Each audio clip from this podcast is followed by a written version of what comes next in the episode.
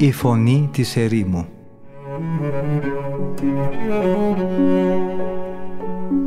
Συνομιλίες με τους Αγίους Πατέρες της ερήμου Την εκπομπή παρουσιάζει ο πρωτοπρεσβύτερος Ματθαίος Χάλαρης.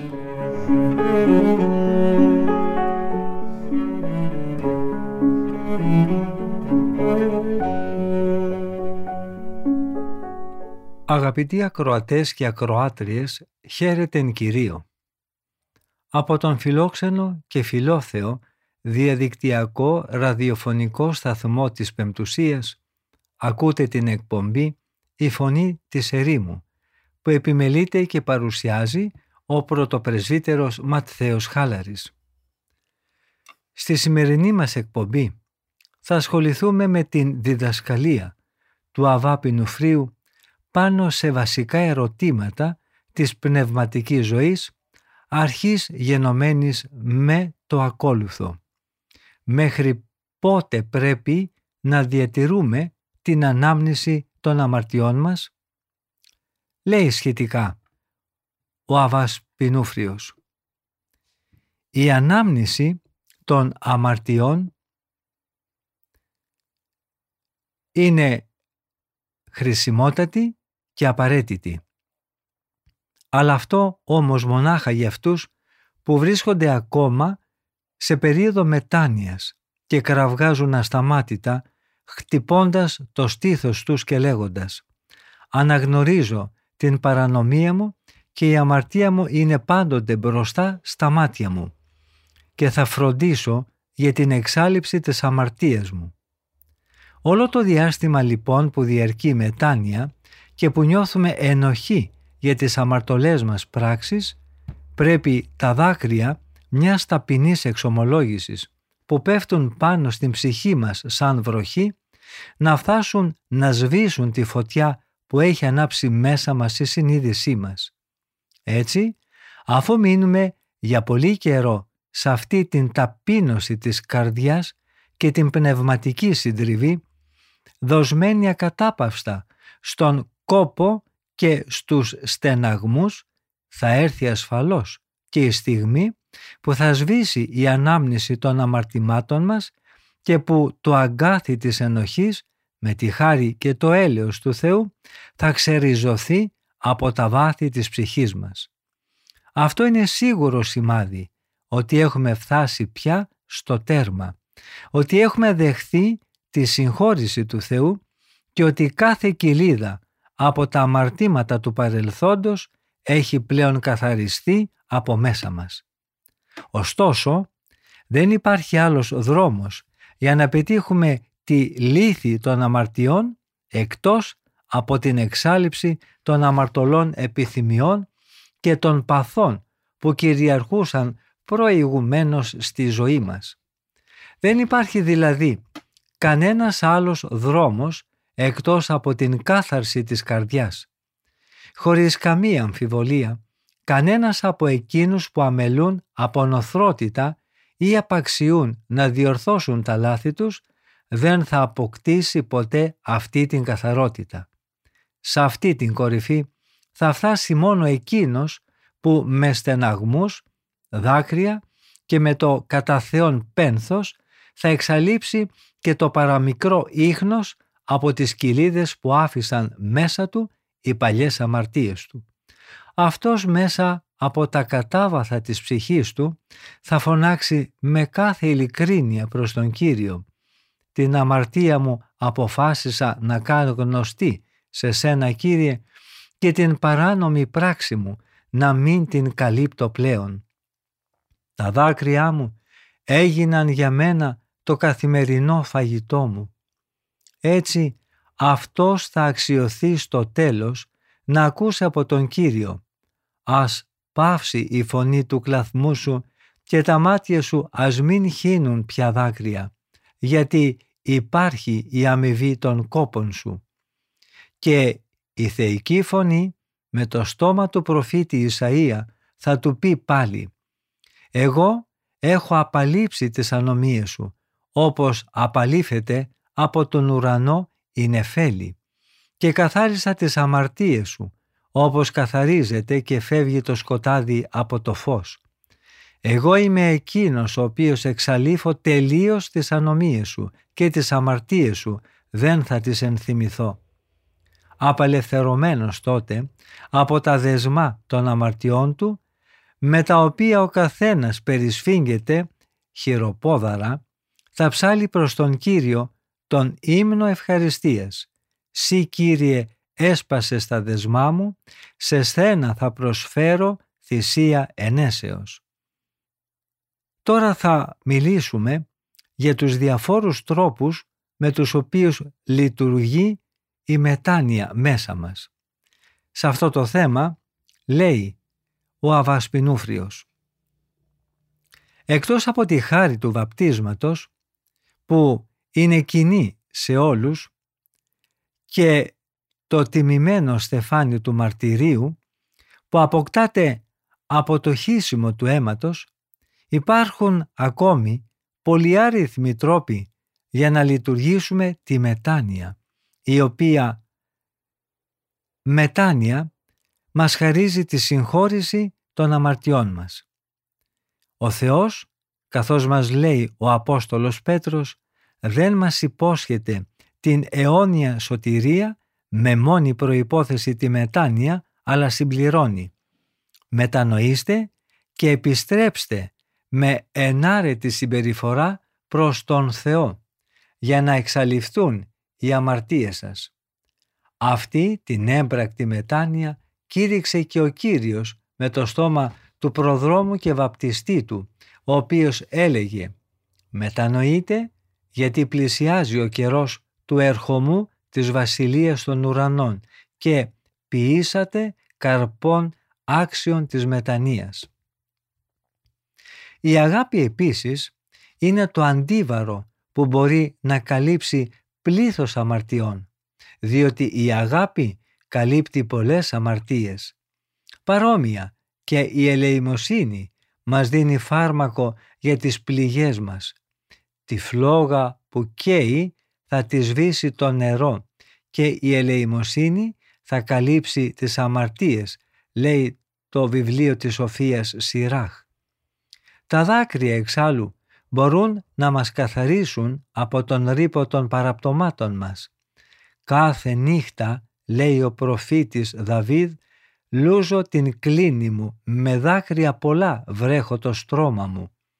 Κατόπιν, για να δείξει ότι δεν ήταν καθόλου μάταιο το κλάμα του, προσθέτει «Φύγετε μακριά μου όλοι εσείς, οι εχθροί μου, οι εργάτες της παρανομίας, γιατί ο Κύριος άκουσε τη δυνατή θρηνητική κραυγή μου. Η ομολογία επίσης των αμαρτιών μας έχει το χάρισμα να τις σβήνει, καθώς μας λέει και ο ψαλμοδός.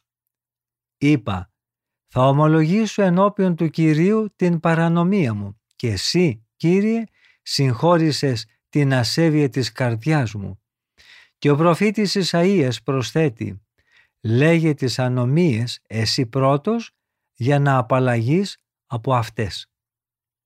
Επιτυγχάνουμε επίσης την άφεση των αμαρτιών μας μέσα από ψυχικές και σωματικές ταλαιπωρίες, καθώς λέει ο προφήτης Δαβίδ «Δες την ταλαιπωρία μου τη σωματική και τον ψυχικό μου κόπο και συγχώρεσε όλες τις αμαρτίες μου». Ιδιαίτερα όμως μας χαρίζεται η συγχώρηση των αμαρτιών μας με τη διόρθωση της ζωής μας, καθώς λέει ο Κύριος με το στόμα του προφήτη Ισαΐα. Αφαιρέστε τις πονηρίες από το βάθος των ψυχών σας για να είστε καθαροί μπροστά στα μάτια μου. Πάψτε τις πονηριές σας και φροντίστε να κάνετε το καλό Προσπαθήστε να είστε στις κρίσεις σας δίκαιοι, αθωώνοντας τον αδικούμενο, αποδίδοντας το δίκαιο στο ορφανό, υπερασπίζοντας το δίκαιο της χείρας. Όταν γίνουν όλα αυτά, ελάτε να ανοίξουμε διάλογο, λέει ο Κύριος, και τότε, αν οι ψυχές σας είναι ερυθρές, θα τις κάνω λευκές σαν το χιόνι. Κι αν οι ψυχές σας είναι περισσότερο βαμμένες στο αίμα και κατακόκκινες, θα τις κάνω λευκές όπως είναι το λευκό μαλλί των προβάτων.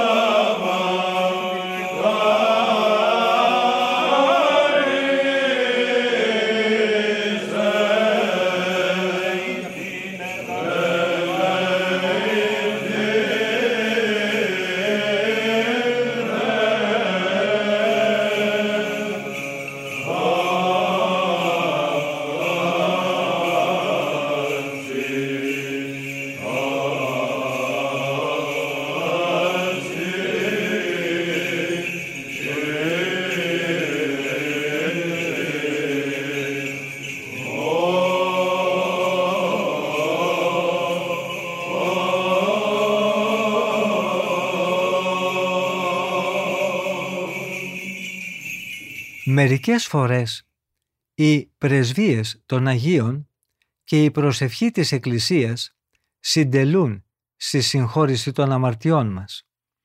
Ο Ευαγγελιστής Ιωάννης λέει «Εάν δει κανείς τον αδελφό του να διαπράττει αμαρτία που δεν επιφέρει πνευματικό θάνατο, θα ζητήσει από τον Θεό και θα δώσει σε Αυτόν ο Θεός ζωή. Εννοώ ότι θα δώσει ο Θεός ζωή σε όσους δεν διαπράττουν θανάσιμα αμαρτήματα. Ο Άγιος Ιάκωβος ο αδελφόθεος επίσης λέει «Είναι κανείς μεταξύ σας άρρωστος, ας προσκαλέσει τους πρεσβυτέρους της Εκκλησίας και ας προσευχηθούν επάνω του, αφού τον αλείψουν με λάδι, επικαλούμενοι το όνομα του Κυρίου. Και η προσευχή αυτή που γίνεται με πίστη θα σώσει από την ασθένεια τον άρρωστο και θα τον σηκώσει ο Κύριος από την κλίνη της ασθένειας. Και εάν ο ασθενής έχει διαπράξει αμαρτίες θα του συγχωρηθούν. Άλλοτε είναι η δύναμη της φιλανθρωπίας και της πίστης εκείνη που εξαλείφει τον ρήπο των αμαρτιών μας σύμφωνα με τα λόγια του σοφού Σολομώντα. Με ελεημοσύνες και πίστη καθαρίζονται οι αμαρτίες των ανθρώπων. Πολλές φορές επίσης συγχωρούνται οι αμαρτίες όταν με τις παρενέσεις και το Λόγο του Θεού συντελούμε στη μεταστροφή και στη σωτηρία μιας ψυχής, καθώς λέει και ο Ευαγγελιστής Ιωάννης. Εκείνος που επέστρεψε έναν αμαρτωλό από την πλάνη θα σώσει πολύτιμη ψυχή από το θάνατο και θα εξαλείψει πλήθος αμαρτιών. Τέλος, καθώς μας είπε ο Κύριος, η ανεξικακία, η αμνησικακία και η συγχώρηση όσων μας έβλαψαν τρόπος θα μας εξασφαλίσουν τη συγνώμη των δικών μας αμαρτιών. Εάν συγχωρήσετε στους ανθρώπους, είπε, τα αμαρτήματα που έκαναν σε σας και ο ουράνιος πατέρας σας θα συγχωρήσει και σε σας τα δικά σας αμαρτήματα. Βλέπετε λοιπόν συνεχίζει ο Αβάς Πινούφριος πόσα ανοίγματα μας παρέχει το έλεος του σωτήρα μας ώστε κανένας από αυτούς που επιθυμούν τη σωτηρία να μην καταβληθεί από την αποθάρρυνση όταν τόσα φάρμακα και τόσοι τρόποι θεραπείας τον καλούν προς τη ζωή. Νομίζετε ότι δεν μπορείτε να εργαστείτε πνευματικά για την εξάλληψη των αμαρτιών σας επειδή δεν μπορείτε από σωματική αδυναμία να νηστεύετε; Δεν μπορείτε να πείτε τα γόνατά μου αδυνάτησαν και τρέμουν από την ασυτεία και το στόμα μου έγινε αγνώριστο από την έλλειψη του λαδιού και τρώω χώμα αντί για άρτο και δάκρυα ανακατεύω μέσα στο ποτό μου; Επιδιώξτε τότε τη συγχώρεση των αμαρτιών σας με τις προσφορές στους φτωχούς και με τις ελεημοσύνες σας. Δεν έχετε τίποτε να δώσετε στους φτωχούς. Η χρηματική όμως ανέχεια και η φτώχεια δεν στερούν από κανένα τη φιλάνθρωπη διάθεση, εφόσον και τα δύο λεπτά της χείρας ήταν προτιμότερα από τις μεγαλόπρεπες δωρεές των πλουσίων και αφού ο Κύριος υπόσχεται να ανταμείψει ακόμα και αυτόν που θα προσφέρει ένα ποτήρι κρύο νερό. Αν τίποτα από όλα αυτά δεν μπορείτε να κάνετε, όμως είναι σίγουρα στο χέρι σας να καθαρίσετε την ψυχή σας διορθώνοντας τη ζωή σας. Νομίζετε ότι το να αποκτήσετε την τελειότητα της αρετής ξεριζώνοντας τα πάθη είναι για σας κάτι ακατόρθωτο; Μπορείτε όμως να διακονήσετε τις ανάγκες του πλησίον σας. Παραπονείστε ότι είστε ακατάλληλοι για αυτό το λειτουργήμα. Τότε να καλύψετε τις αμαρτίες σας προσφέροντας τους άλλους τη στοργή και την αγάπη σας. Αισθάνεστε πνευματικά ράθυμοι και δυσκίνητοι στην έκφραση της αγάπης προς τους άλλους; Τότε ταπεινωθείτε και ζητήστε οικετευτικά από τον Κύριο να σας χαρίσει με την προσευχή και τις πρεσβείες των Αγίων το φάρμακο για τις πληγές σας. Τελικά, καθένας μας μπορεί να πει ταπεινά «Εξομολογήθηκα την αμαρτία μου και δεν έκρυψα την ανομία μου», ώστε μετά από αυτή την ομολογία να ικανοθεί να προσθέσει στη συνέχεια «Και εσύ αμέσως συγχώρησες την ασέβεια της καρδιάς μου». Η ντροπή σας συγκρατεί; Ντρέπεστε να αποκαλύψετε τις αμαρτίες σας μπροστά σε άλλους ανθρώπους; Μην πάυσετε τουλάχιστον να τις αποκαλύπτετε με διαρκείς οικεσίες σε εκείνον, από το βλέμμα του οποίου δεν μπορεί τίποτα να διαφύγει και πέστε του. Γνωρίζω και συναισθάνομαι την ανομία μου και η αμαρτία μου δεν φεύγει από το νου μου. Εκείνος θα μας θεραπεύσει, απαλλάσσοντάς μας από την τροπή της δημόσιας αποκάλυψης των αμαρτιών μας. Εκείνος πάντα συγχωρεί, χωρίς να μας επιτιμήσει για ό,τι έχουμε διαπράξει. Και μετά από αυτό το τόσο εύκολο, το τόσο σίγουρο μέσο σωτηρίας, ο Πανάγαθος Κύριος μας χαρίζει και έναν άλλο, ακόμα πιο εύκολο τρόπο πνευματικής κάθαρσης.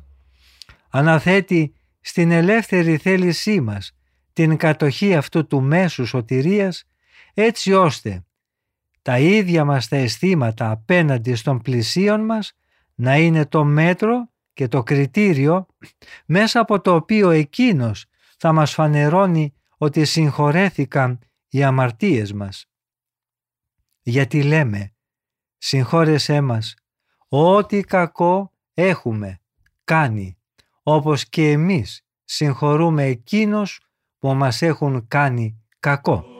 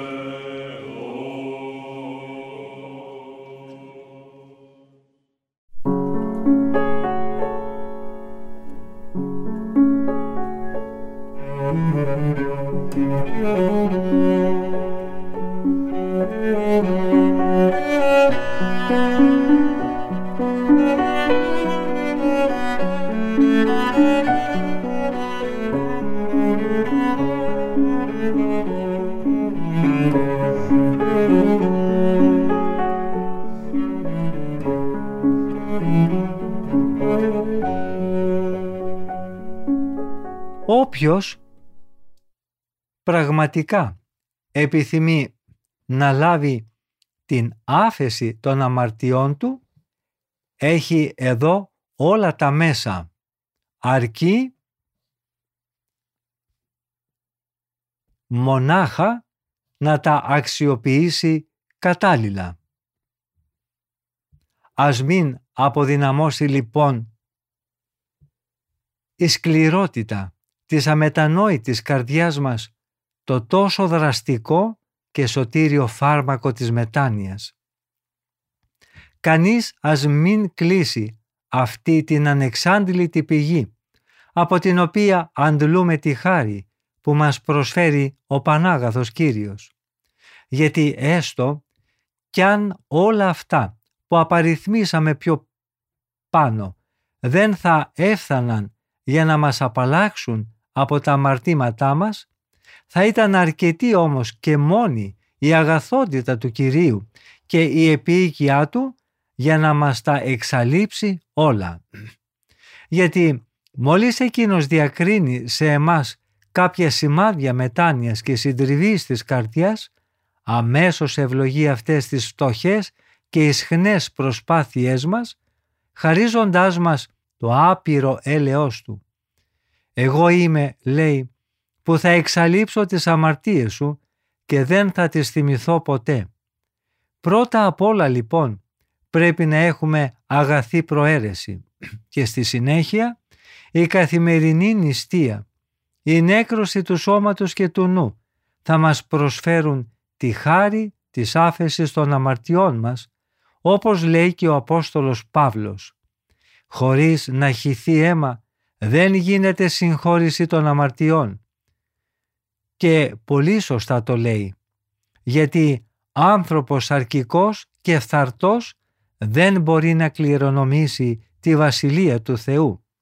Συνεπώς, όποιος δεν χρησιμοποιεί τη μάχαιρα του Πνεύματος που είναι ο Λόγος του Θεού και έτσι εμποδίζει αυτή την αιματοχυσία, σε αυτόν σίγουρα θα πέσει επάνω η κατάρα του προφήτη Ερεμία που λέει «Καταραμένος αυτός που με το ξύφος του αποφεύγει να χύσει αίμα».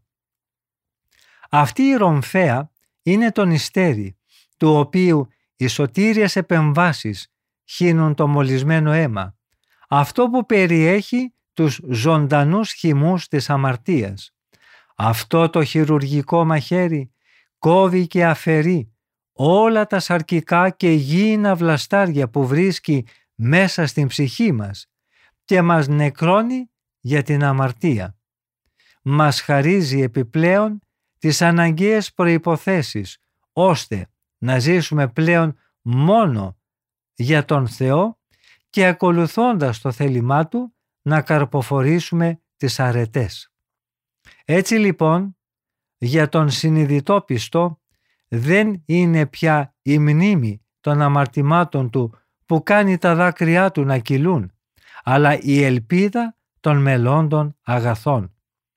Ο νους του απασχολείται περισσότερο με τη σκέψη των μελώντων αγαθών παρά με τις παλιές αμαρτίες και χύνει δάκρυα, όχι από λύπη για τα αμαρτήματά του, αλλά από αγαλίαση για την αιώνια χαρά και εφροσύνη που προσδοκά, λησμονώντας όσα έγιναν στο παρελθόν.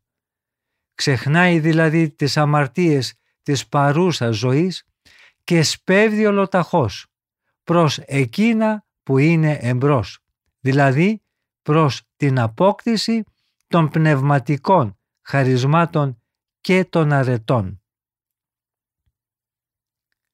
Ένα άλλο πάλι θέμα με το οποίο καταπιάνεται ο Αβάς Πινούφριος είναι το πόσο σπουδαίο πράγμα είναι για τους τέλειους το να μην ασχολούνται με τις αμαρτίες του παρελθόντος. Γράφει σχετικά. Όσο γι' αυτό, δηλαδή το να επαναφέρετε σκόπιμα στη μνήμη σας, αδελφοί, τα παλαιά αμαρτήματά σας, είναι κάτι που πρέπει να το αποφεύγετε εντελώς. Και όταν κάποια φορά εισχωρήσει η θύμηση αυτή λαθρέα στο νου, διώξτε την αμέσως, γιατί αυτή ασκεί ιδίως στον ασκητή μεγάλη δύναμη. Αυτή αποσπά το νου από την καθαρή θεωρία και τον ρίχνει στις φαυλότητες αυτού του κόσμου, βυθίζοντάς τον στο βόρβορο της αμαρτίας. Γιατί όταν φέρνετε στη μνήμη σας εκείνα τα σφάλματα που διαπράξατε από άγνοια ή από έλλειψη εγκράτειας, όντας κάτω από την επίρρεια του άρχοντα του κόσμου τούτου, ίσως κατά την ώρα της ανάμνησης να μην νιώθετε πράγματι καμιά ευχαρίστηση. Είναι όμως εντελώς βέβαιο ότι και μόνο η απλή επαφή με την παλιά αυτή γάγκρενα θα μολύνει οπωσδήποτε την ψυχή σας και θα την κάνει να αναδεί αποκρουστικές αναθυμιάσεις οι οποίες θα διώξουν το πνευματικό άρωμα των αρετών και θα μειώσουν τη λεπτή και γλυκιά ευωδία τους. Μόλις λοιπόν η ανάμνηση των παλαιών αμαρτημάτων μας έλθει στο νου μας, θα πρέπει να τη διώξουμε αμέσως. Θα πρέπει να αντιμετωπίσουμε την ανάμνηση της αμαρτίας όπως θα έκανε και ένας ηθικός και σοβαρός άνδρας προκειμένου να διαφύγει την πρόκληση μιας ανέσχυντης και θρασίτατης πόρνης η οποία τον πλησιάζει στο δρόμο και ζητάει να τον δελεάσει με λόγια ή με άπρεπες χειρονομίες. Αν αυτός ο άνθρωπος δεν αποφύγει την ατιμωτική αυτή συνάντηση και σταματήσει και μιλήσει στην πόρνη, έστω και για μια στιγμή, τότε ακόμα και αν αρνηθεί τελείως να συγκατατεθεί στην πρόσκλησή της, όμως η καλή του υπόλοιψη θα έχει δεχθεί οπωσδήποτε ένα σοβαρό πλήγμα από την κριτική των περαστικών. Έτσι λοιπόν πρέπει και εμείς όταν μια νοσηρή θύμηση, μια μας παρασύρει σε άπρεπους λογισμούς να απομακρυνθούμε από αυτή το γρηγορότερο. Με αυτόν τον τρόπο θα εκτελέσουμε το παράγγελμα του σοφού Σολομώντα που λέει «Αλλά εσύ φύγε γρήγορα από αυτήν και ούτε να αφήσεις τα μάτια σου να την κοιτάξουν». Διαφορετικά, οι Άγιοι Άγγελοι βλέποντάς μας απασχολημένους με ακάθαρτους και ανέσχυντους λογισμούς δεν θα μπορούν καθώς περνούν να πούν για μας η ευλογία του Κυρίου να είναι μαζί σας. Είναι εντελώς αδύνατον να προσκληθεί η ψυχή σε καλούς λογισμούς όταν το κύριο μέρος της καρδιάς μας καταλαμβάνεται από σκέψεις χαμερπής, γήινες και εφάμαρτες. Είναι αληθινός ο λόγος του σοφού Σολομώντα που λέει «Όταν δουν τα μάτια σου ξένη γυναίκα, τότε η γλώσσα σου θα λυθεί και θα πει για αυτήν χιδέα λόγια. Θα είσαι τότε σαν να κοιμάσαι στο μέσο της θάλασσας και σαν να χτυπιέσαι από τα κύματα ή σαν να κυβερνάς πλοίο σε τρικυμισμένη θάλασσα και θα πεις «Με χτύπησαν και δεν πόνεσα, με κορόιδεψαν και δεν κατάλαβα τίποτα». Γι' αυτό εγκαταλείποντας κάθε πονηρό λογισμό, ακόμα και κάθε γήινη σκέψη, ας στρέφουμε διαρκώς την προσοχή του νου και ας ανυψώνουμε την καρδιά προς τα ουράνια πράγματα, όπως μας είπε και ο σωτήρας μας. Όπου είμαι εγώ, εκεί θα είναι και ο δικός μου διάκονος. Συμβαίνει συχνά σε ανθρώπους που δεν έχουν πείρα όταν ξαναγυρίσουν με τη σκέψη στις δικές τους πτώσεις ή σε πτώσεις άλλων με σκοπό να θρηνήσουν για αυτές, να τους μολύνει το ανεπαίσθητο κεντρί της συγκατάθεσης στην ειδονή. Και αυτό που είχαν αρχίσει με καλή πρόθεση καταλήγει σε εφάρματη πτώση και εσχρότητα, όπως μας βεβαιώνει και ο σοφός Σολομώντας που λέει «Υπάρχουν δρόμοι που σε μερικούς ανθρώπους φαίνονται σωστοί, αλλά που στο τέλος καταλήγουν στα σκοτεινά βάθη του Άδη».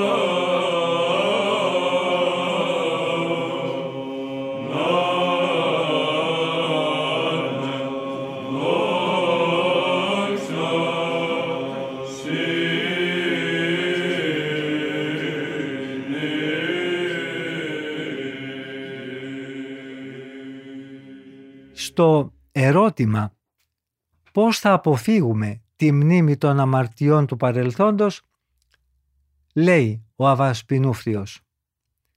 Η ψυχή μας οδηγείται στην κατάνοιξη και στη συντριβή όταν στοχεύουμε μάλλον προς την αρετή και στον πόθο της βασιλείας των ουρανών, παρά όταν ξαναγυρίζουμε στην ολέθρια ανάμνηση των αμαρτιών μας.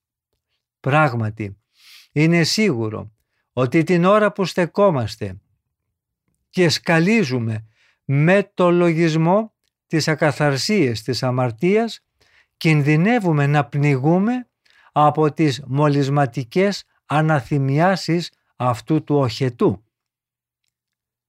Στο ερώτημα ποιες είναι οι ενδείξεις της συγχώρησης των παλαιών αμαρτημάτων μας, σημειώνει ο Αβάς Πινούφριος. Η ένδειξη ότι συγχωρήθηκαν οι αμαρτίες μας είναι το ότι οι κινήσεις και οι διαθέσεις της ψυχής, οι οποίες μας παρακίνησαν να διαπράξουμε αυτές τις αμαρτίες, έχουν εξαφανιστεί οριστικά από την καρδιά μας. Έτσι λοιπόν, κανείς δεν μπορεί να καυχηθεί ότι έχει πετύχει αυτό το αποτέλεσμα προτού να αποκόψει με όλη τη θέρμη της καρδιάς του αυτό που υπήρξε η αιτία ή η αφορμή των πτώσεών του. Ας πάρουμε ένα παράδειγμα. Ας πούμε ότι από μία επικίνδυνη οικειότητα με πρόσωπα του άλλου φίλου έπεσε κάποιος σε πορνεία ή μοιχεία. Αυτός πρέπει στο εξής να φροντίσει με κάθε μέσο να αποφύγει ακόμα και τη θέα του προσώπου με το οποίο αμάρτησε. Ας υποθέσουμε επίσης ότι κάποιος έχει παρασυρθεί στο πάθος της μέθης και της γαστριμαργίας. Αυτός θα πρέπει στο εξής να καταπολεμήσει με αυστηρή λιτότητα την έλξη του προς το καλό φαγητό και το ποτό. Αν κάποιος άλλος εξαιτίας της φιλοχρηματίας του έχει παρασυρθεί και έχει πέσει σε επιορκία, σε κλοπή ή σε ανθρωποκτονία, αυτός θα πρέπει να απομακρύνει τα αντικείμενα που του έθρεψαν τη φιλαργυρία και τον παρέσυραν στην πτώση. Τέλος, αν κάποιος εξαιτίας της υπερηφάνειας οργίζεται, αυτός θα πρέπει να ξεριζώσει την υπερηφάνειά του με την αρετή της βαθιάς ταπείνωσης.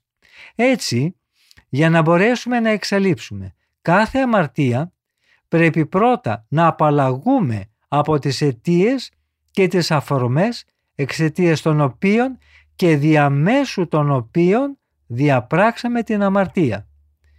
Με αυτή τη θεραπευτική αγωγή θα φτάσουμε ασφαλώς να πετύχουμε τη λύθη των αμαρτιών μας. Και στο ερώτημα σε ποιες περιπτώσεις η μετάνοια πρέπει να ασκείται για ένα χρονικό διάστημα και σε ποιες πρέπει να είναι διαρκής, λέγει ο Αβάς